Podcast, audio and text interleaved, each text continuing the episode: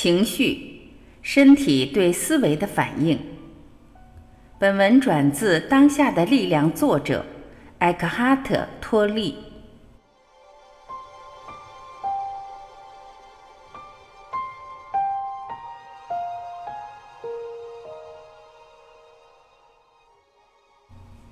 情绪是什么？我陷入情绪的时间比陷入思维的时间多。大脑不仅仅是思考，它还包括你的情绪以及所有无意识的心理情绪反应模式。情绪在思维和身体的相遇处产生，它是身体对思维的反应。你或许会说，它是你的思维在你身体上的反应。比如，一个攻击性的想法或敌对的想法会聚集你体内的被我们称为愤怒的能量。这时，身体准备开始战斗，身体上和精神上受到威胁的想法促使身体收缩，这就是我们所谓的恐惧在身体上的反应。研究显示，强烈的情感甚至会导致身体的生物改变，这些生物改变代表着情绪的身体层面或物质层面。当然，你通常不会意识到你所有的思维模式。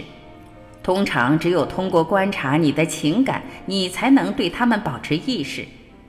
你被你的思维、喜好、判断以及分析控制的越多，也就是说，你的观察者意识越少的话，你的情绪能量的负荷将会越强。不管你是否意识到了这一点，如果你不能感受到你的情绪，如果你断绝了与情绪的联系。你最终会在纯生理这一层面体验到它们，它们会以生理问题或疾病的形式出现。强烈的无意识情感模式可能会显化成发生在你身上的外部事件，比如我观察到那些内心充满愤怒而没有意识到这一点，也没有表达愤怒的人，更容易从言语上。或身体上遭受其他愤怒的人的莫名其妙的攻击，这是因为他们散发强烈的愤怒波动，被某人无意识地接收，从而引爆了这个人自己内心潜伏的愤怒。如果你不能容易地感受你的情绪，那么请你将注意力集中在你体内的内部能量场上，从里至外感受你的身体，这将会使你感受到你的情绪。你说情绪是思维在身体上的反应，但是有时这两者之间也会发生冲突。当思维说不时，情绪可能会说好，或者反之。如果你真的想了解你的思维，身体总是会给你一个真实的反应。所以，请你在体内去看或是感受它。如果两者之间有明显的冲突，那么思维就是假的，情绪则是真实的。它虽然不是有关你是谁的终极真理，却是你当下思维状态的相对的现实。表面的思维和无意识的精神活动之间的冲突当然是很常见的。你也许还不能把无意识的思维活动变成有觉知的，并感受到它，但它总是会以一种情绪的方式在身体上反映出来，好让你能察觉到它。运用这种方式来观察情绪，就像是去倾听或观察思维一样的。唯一的区别是，思维存在于你的大脑里，情感却具有强烈的生理成分。所以，你可以在体内感受到它。然后，你可允许情绪的存在，但却不要受它控制。你不再是你的情绪，而是一个观察者。如果你这样做，所有无意识的东西将会被意识之光所照亮。所以，观察我们的情绪像观察我们的思维一样重要吗？是的，你应该习惯这样问自己：此刻我内在发生了什么事情？这个问题将会把你引入正确的方向。但是，请不要进行分析，观察就可以了。请集中你的注意力在内在，并且去感受情绪的能量。如果没有情绪存在，那么请更深的去关注你体内的内在能量场，这就是进入存在的大门。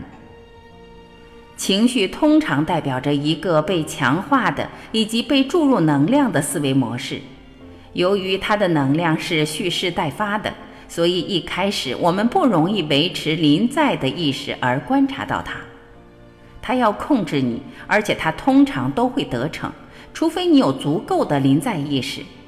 如果你由于缺乏临在意识而陷入无意识的情绪认同之中，这是很正常的，而且这种情绪会暂时的变成你。通常在你的思维和情绪之间有一个恶性的循环，他们相依为命。思维模式通过情绪创造了一种他自己的被放大了的反应。而情绪的振动频率又一直为原来的思维模式注入了活力。基本上来说，所有的情绪是一种原始的、无差别的情绪的变形。这种情绪源自于我们不清楚自己在名字和身体之外究竟是谁。由于它的无差别性，我们很难找到一个准确描述这种情绪的名称。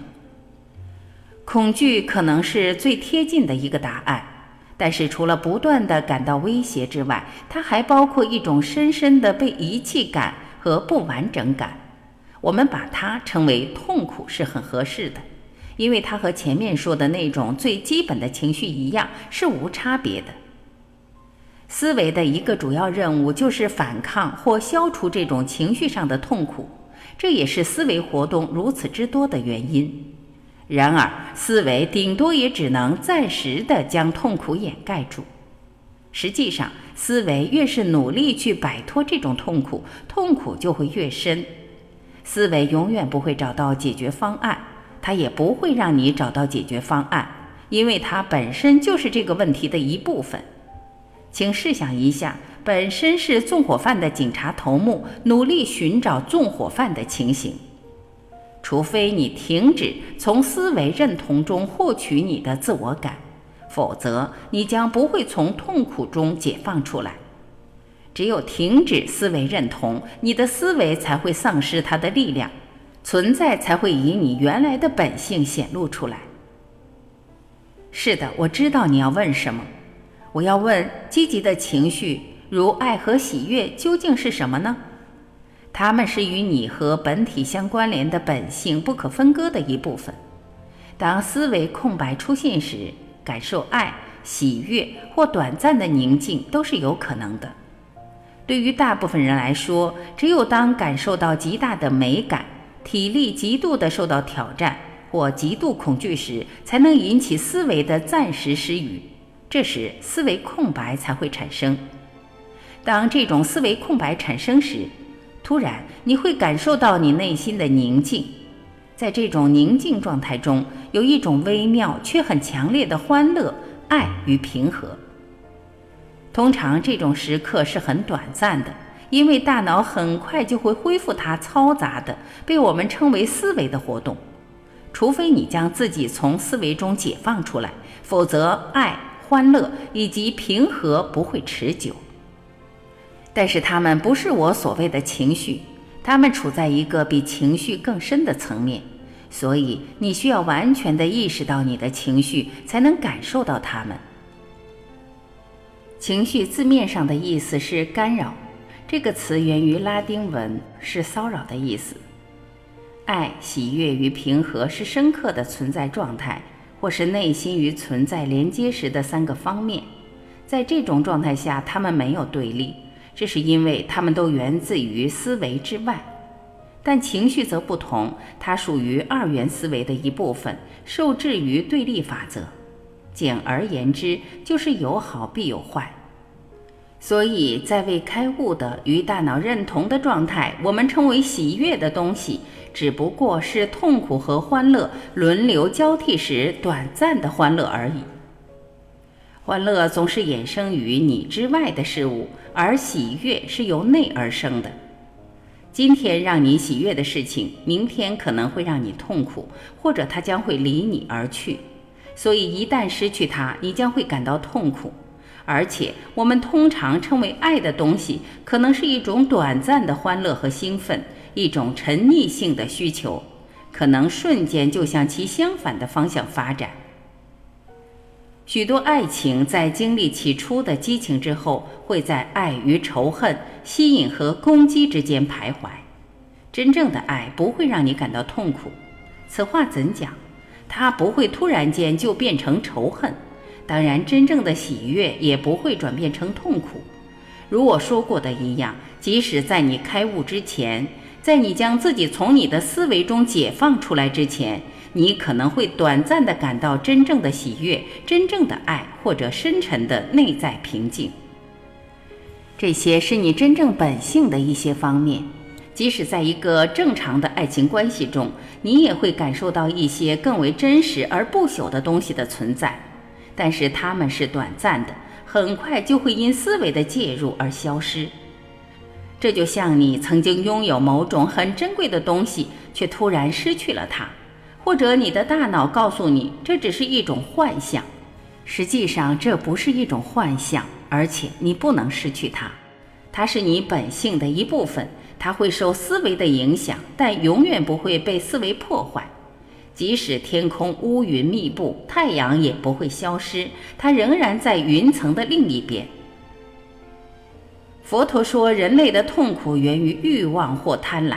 如果你要摆脱痛苦，你就必须摆脱欲望。所有的欲望都来自于思维在外部环境或未来寻找拯救或满足，以代表存在的喜悦。只要我有思维，我就会有欲望、需要、执着、厌弃等。离开了这些，就不会有我的存在。在这种情况下，即使我渴望得到自由或开悟，那也是在未来寻求满足或完整的一种欲望。所以，不要努力解放你的欲望或试图达到开悟的境界。请关注当下，并成为你思维的观察者。不是引用佛的话，而是变成佛，成为觉醒的人。这才是“佛”这个词的含义。人类一直以来就遭受着痛苦，从他们进入了时间和思维的领域，并丧失了对存在的意识，被痛苦折磨了亿万年。从那时起，他们将自己看成是宇宙中无意义的碎片，断绝了自己和源头及他人之间的联系。只要你认同思维，也就是说你在无意识的情况下，痛苦就是不可避免的。在这里，我主要谈论情绪上的痛苦，这也是造成身体上的痛苦和身体上的疾病的主要原因。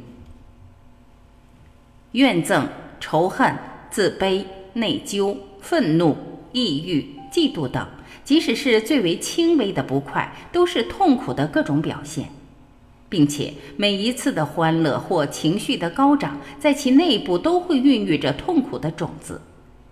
痛苦是这些欢乐的不可分割的对立面，它随着时间的流逝自然会显露出来。任何通过服用药物来达到情绪兴奋的人都知道，这种情绪高潮最终会转变为低潮，这种欢乐终会转变成某种形式的痛苦。许多人从自己的经验中同样能体会到。爱情关系是如何轻易的、快速的从快乐的源泉转变成痛苦的源头？从一个更高的角度来看，正负两极是一体两面的，都是潜在痛苦的一部分。而这种潜在痛苦与思维认同的小我意识状态是如影随形的。你的痛苦有两个层次：现在产生的痛苦和过去产生的。但现在仍遗留在你的思维和身体内的痛苦。